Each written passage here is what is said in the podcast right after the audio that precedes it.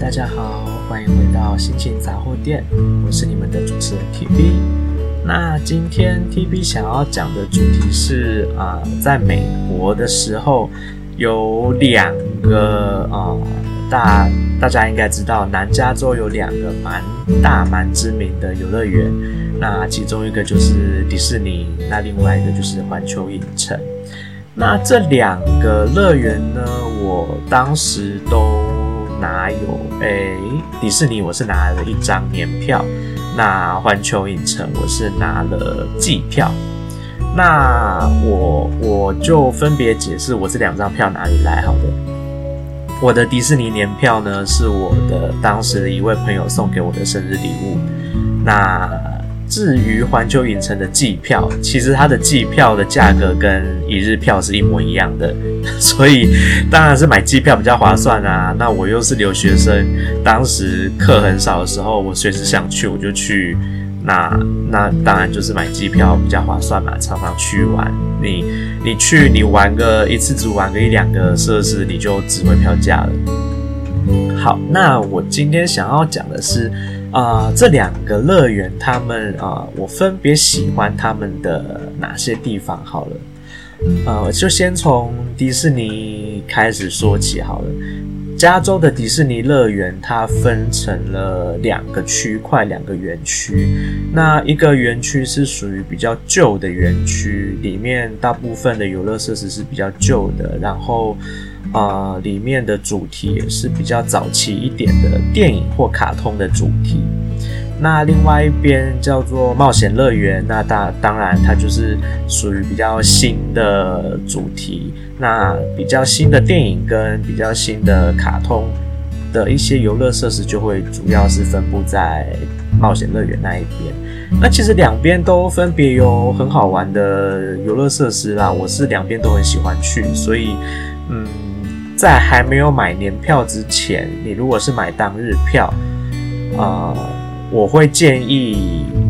如果你比较有钱又有闲的话，你就是选择去两天，然后买一天买其中一个园区的票就好，然后就是当天只玩其中一个园区，玩玩遍里面所所有的游乐设施。那如果你是时间比较少的，你就是买当日票，但是是两边都可以去的。那价钱就比较贵，但是你就要啊、完全的设定好你当天想要玩到的游乐设施有哪些，想要看到的表演有哪些，你要事先做好很多功课，要不然你一整天的时间你会没有规划好的话，你就一天一直就是在整天都在排队。然后一下子错过那个游乐设施，一下子错过那个表演的，你会很痛苦。所以如果可以的话，当然最好就是买年票，你随时想去就去。你想要去看某一个表演，就只去看某一个表演，或者是你只想要去玩某几项游乐设施，你就特地去排那两样游乐设施就好。那对我来说，我觉得迪士尼最值回票价的，除了啊、我自己很喜欢的固定的某几个游乐设施之外，我觉得最好看的东西就是他们的表演，还有烟火。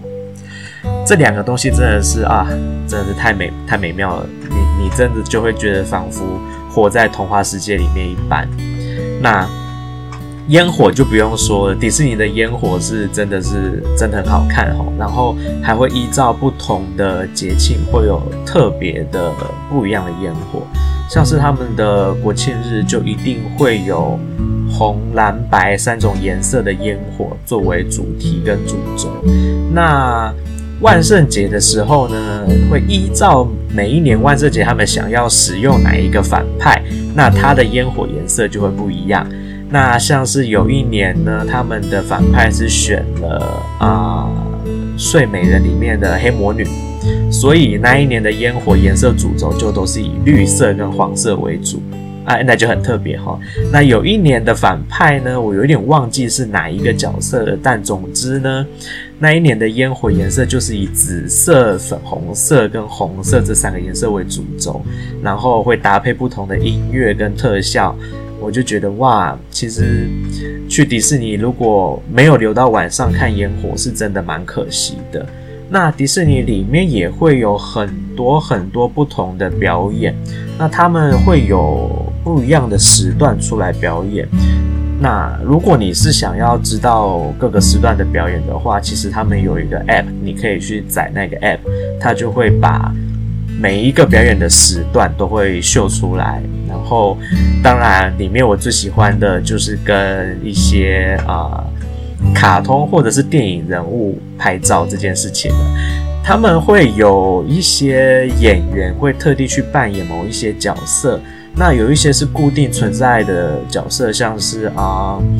有一区是会有三个公主，那三个公主就是会一直都在。那像是如果你要跟花木兰有互动跟拍照的话，我记得花木兰只会在农历新年左右那一两个月出现。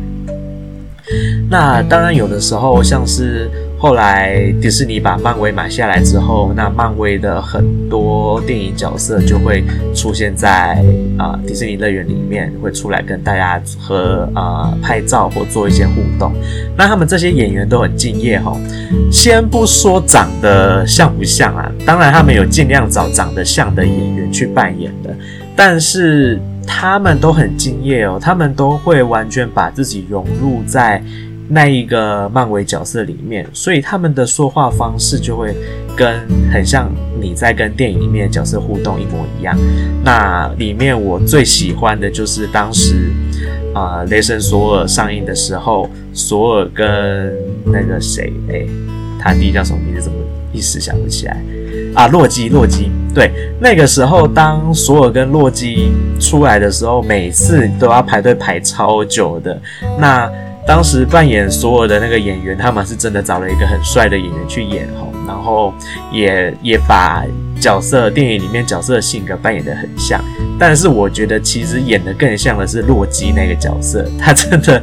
他真的把他幽默的那一面演得非常好。然后你你在跟他们拍照的时候，他们一定会跟你有互动，他们一定会跟你对话。所以啊、呃，第一个你的英文。程度至少要到达一定的程度去，你才会觉得好玩；去跟他们互动，你才会觉得好玩。要不然他跟你说什么，你全部听不懂，你就只是在那边傻笑，他也不知道怎么跟你互动，他就只好随便跟你讲几句话，就拍完照你就离开了。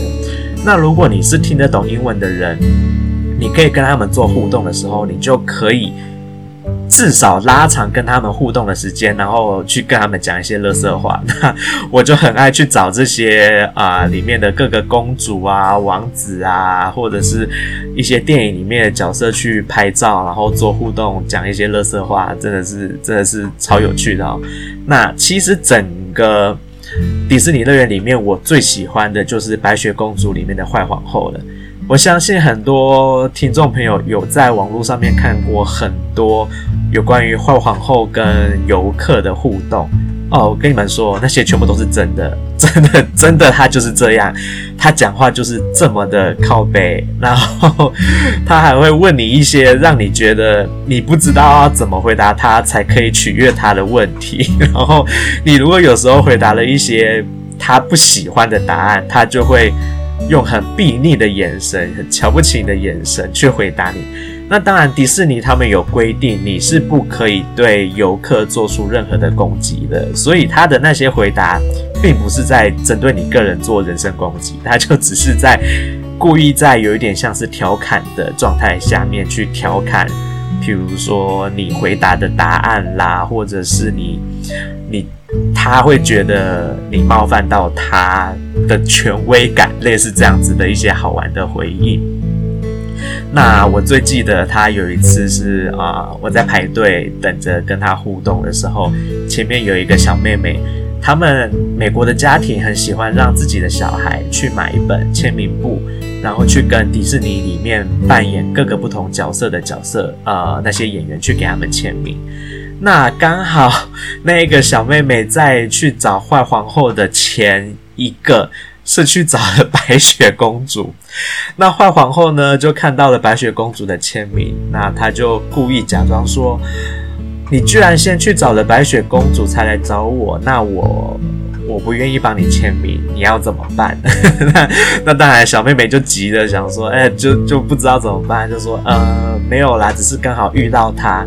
就是极力的去解释为什么会先找白雪公主签名的，然后就故意讲了一些白雪公主的坏话给坏皇后听，然后坏皇后才就是想说，好，既然你。你是那么的喜欢我，又讲了白雪公主的坏话，那我就勉为其难的帮你签名了。我我觉得他们那些演员真的很敬业，他们真的是把里面的啊、他们扮演的角色演的就是淋漓尽致。所以你每一次在跟这些角色互动的时候，他们不会每一次都做一模一样的互动哦，他会随着啊。当天可能他们无论是有设定好的剧本，还是演员自己的临时发挥，你每一次去，你都会跟他做到不一样的互动。这是我觉得迪士尼在啊、跟游客做互动上面做得非常好的，也是我非常欣赏，也是整个迪士尼乐园里面我最喜欢的一个活动，就是去找各个不一样的角色去拍照，然后去跟他们互动。那至于说到另外一个乐园呢，啊、呃，环球影城呢，它的取向就很不一样了。环球影城走的是，啊、我觉得它的游乐设施是属于那种高科、比较偏高科技的游乐设施，很多人会是以去玩游乐设施为主。那我 TB 个人比较推荐的是，你去环球影城一定要去的就是他们的有一个叫做。那个叫什么？片场，片场的导览，片场的导览哦，它有分中文、英文跟西班牙文。那当然英英文的场次会是最多的。那我去过那么多次，我也去过那么多次的啊片场介绍，我其实都是去英文版的，因为第一个中文版的场次很少，然后每次去，你如果看到是要排中文版的场次。你就会遇到很多的中国人。那其实我是一个不太爱跟很多的中国人一起行动的的人哦，因为他们有时候真的很吵，然后很没有礼貌。那对我来说，我会觉得我没有办法在那样的状况下好好的享受啊，在游乐园里面游玩的感觉。所以我通常都是去英文版的 tour。那其实他们讲的那些英文也没有难到你都听不懂啊，所以大致上你的英文程度有到达某个程度，你去你去英文版的片场导览就就很足够了。只是有的时候他讲到一些比较古早你没有看过的电影，但是对美国人来说是经典的电影的时候，你就会觉得说那一 part 你就会有一点点失神。那后来当然我是去玩环球影城，然后去玩。这些片场导览以后，我自己回去是会 Google 一下当时我没搞懂的那些电影到底是都在讲些什么。那再来就是他们也会有一些啊，环球影城他们自己的角色的，你也可以去跟他们做互动、去拍照的这种活动。那可是我觉得跟迪士尼相差很大的就是。呃，环球影城的角色比较没有那么多的互动，他们主要是以拍照为主。他跟你不太会有像是在迪士尼会有比较多的对话啦，或者是他们会有很多随机应变的一些反应。那在环球影城，你真的就是以纯拍照为主。但是，毕竟环球影城它重要的地方是它的游乐设施比较好玩啊，跟迪士尼比起来，环球影城的游乐设施真的好玩多了。所以它是两个取向非常不一样的。很多人会说啊、迪士尼比较偏向适合给小孩子去，环球影城适合给大人去。那其实对我来说没有这样子的分别，因为两个我觉得各自有好玩的地方，无论是对小孩或是对大人，都各自有好玩的地方。那环球影城后来我也推荐的地方是，它有新开辟了哈利波特的园区。那以前它还没有哈利波特园区的时候，嗯，当然还是有很多好玩的地方，像是当时阴尸路很很红的时候，它就有一个阴尸路的游乐设施，其实就是鬼屋啦。那那个鬼屋，嗯，蛮值得一去的。我我自己是一个蛮喜欢去鬼屋地的地方的人，只是我比较没有那么容易受到惊吓。那我就算受到惊吓，我的反应也不会是很大的反应。通常我就是会在心里面，就是心心脏这样子很大的跳了一下，这样我不会叫出来，或者是有很大的动作。但是呢，美国人很很有趣哦，他们他们真的是一个很戏剧化的民族哈、哦，他们被吓到的反应都真的是很夸张。那有的时候我去。去去鬼屋不是为了想要自己感受被吓，我是想想要去看那些美国人被吓的反应，真 真的是很好玩。所以我也很推荐啊，环球影城在啊十月的时候，就是万圣节那个月的时候，他们的晚上都会有 Halloween Night，那就是晚上呢会有很多的。不同主题的鬼屋可以去看去玩，那每一年会有几个是重复的，那大部分会依据可能当年度有上了哪些的，比如说恐怖的影集啊，像是《怪奇物语》啦，或者是有一年是我记得是走复古路线，所以他们就弄了三个。啊、比较复古的恐怖电影的鬼屋主题，像是啊、半夜鬼上床、十三号星期五，还有恰吉这三个，当时有一年是同时出现的。那我我觉得，因为他们每一年都会有更新嘛，所以我我是连续去了两年，那两年都去了，感受了不一样的鬼屋的设计。我觉得他们在鬼屋设计上面真的很用心哦。那至于你会害怕的，你就别去了，因为真的很可怕。那没有那么害怕，但是想要享受被吓的气氛的人，就就很适合去。那像我这种不是那么害怕，然后又喜欢去看别人被吓，喜欢带朋友去被吓的人，就，哎，你你就很适合带着你的朋友去参加那个啊环球影城的 Halloween Night，因为就真的你就会很 enjoy 在那个气氛里面。那他们里面的工作人员也很坏心哦。他们如果知道你是那种不容易被吓的，他就不会很常去吓你，因为他们的工作人员就会很多，就是也装扮成妖魔鬼怪，就走在路上就会突然走过来吓你一下这样。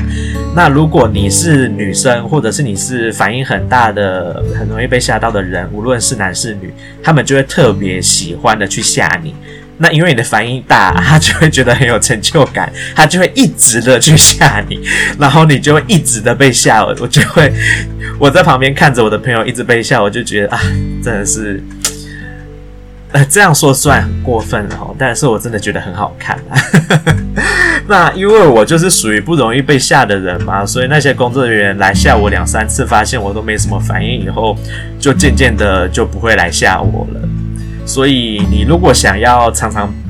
跟他们有互动，所谓的互动就是被他来关注的话，你就是装作你的反应大一点，那你就会一直常常被关注。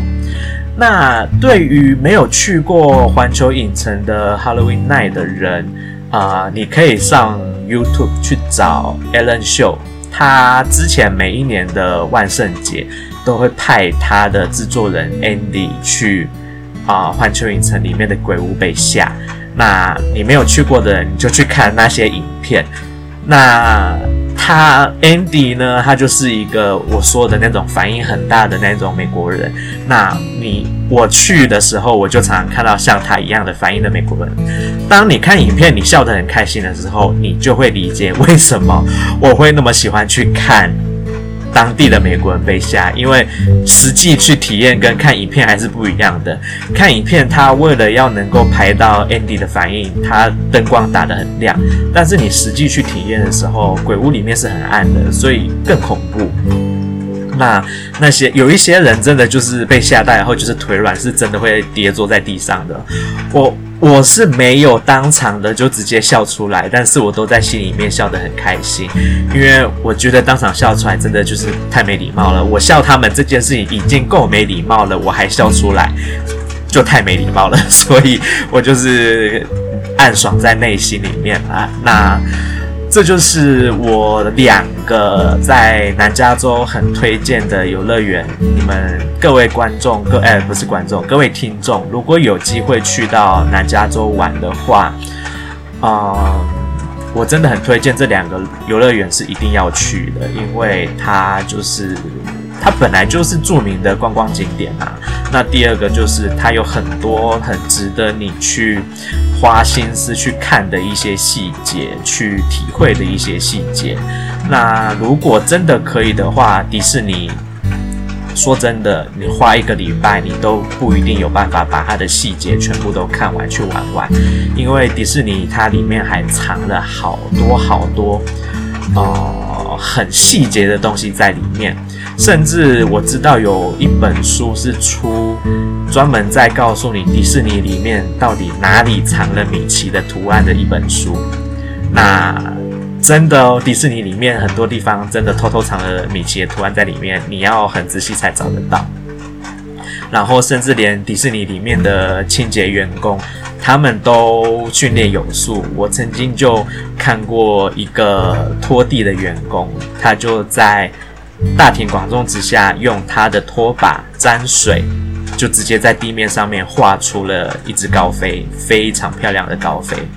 那这是我觉得迪士尼在员工训练上面做的很棒，然后在整个乐园里面的细节，整个弄得很好的地方。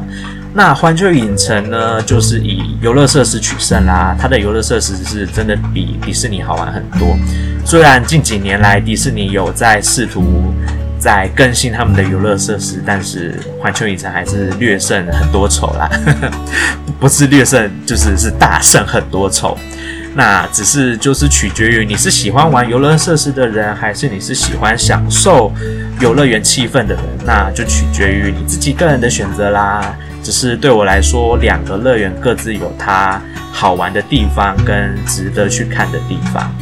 那至于在佛罗里达的啊、迪士尼跟环球影城，我是还没去过啊、那边的影城园区更大哦，迪士尼就有。呃，四个陆上乐园加两个水上乐园，然后环球影城好像也是总共有四个园区的样子，有点忘记了。那我也正在等待着机会，有机会我也想要去那边玩看看，然后等我真的去了，我再来分享我去的经验。给各位听众知道，那我今天就只能先分享南加州的两个乐园。那当然，我希望有机会去的朋友可以去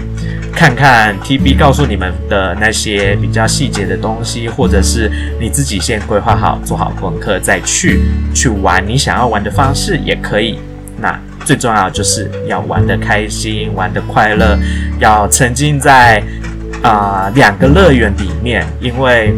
那两个乐园，我觉得啊、呃，美国人他们很有趣，他们去那两个乐园都一定会，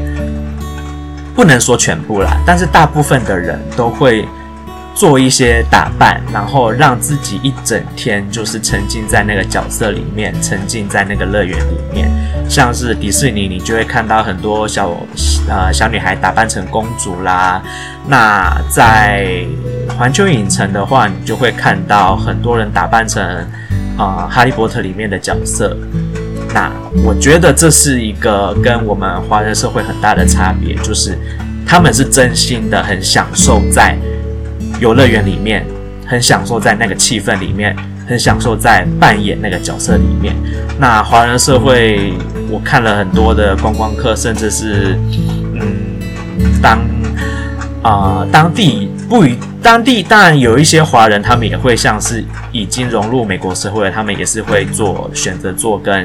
就是打扮成角色进去里面游玩。但是我看到的华人比例还是占少数啦，大部分还是以啊。美国的白人啦、黑人啦，还有拉丁裔的人比较容易会去做到这样子的事情。那如果你今天只是观光客，你去你没有胆子，你不敢去尝试做那样子的融入，那当然没关系，你就是以你喜欢的方式去游玩就好了。那 TB 因为去过很多次，所以后来我也尝试做了融入角色、融入乐园的情境里面去玩，我发现那个乐趣是加倍的哦。所以，如果说真的未来各位听众有机会去做这样的尝试的话，TB 真的很建议你就试看看吧，你就豁出去去试看看，真的你会得到不一样的感受跟不一样的快乐。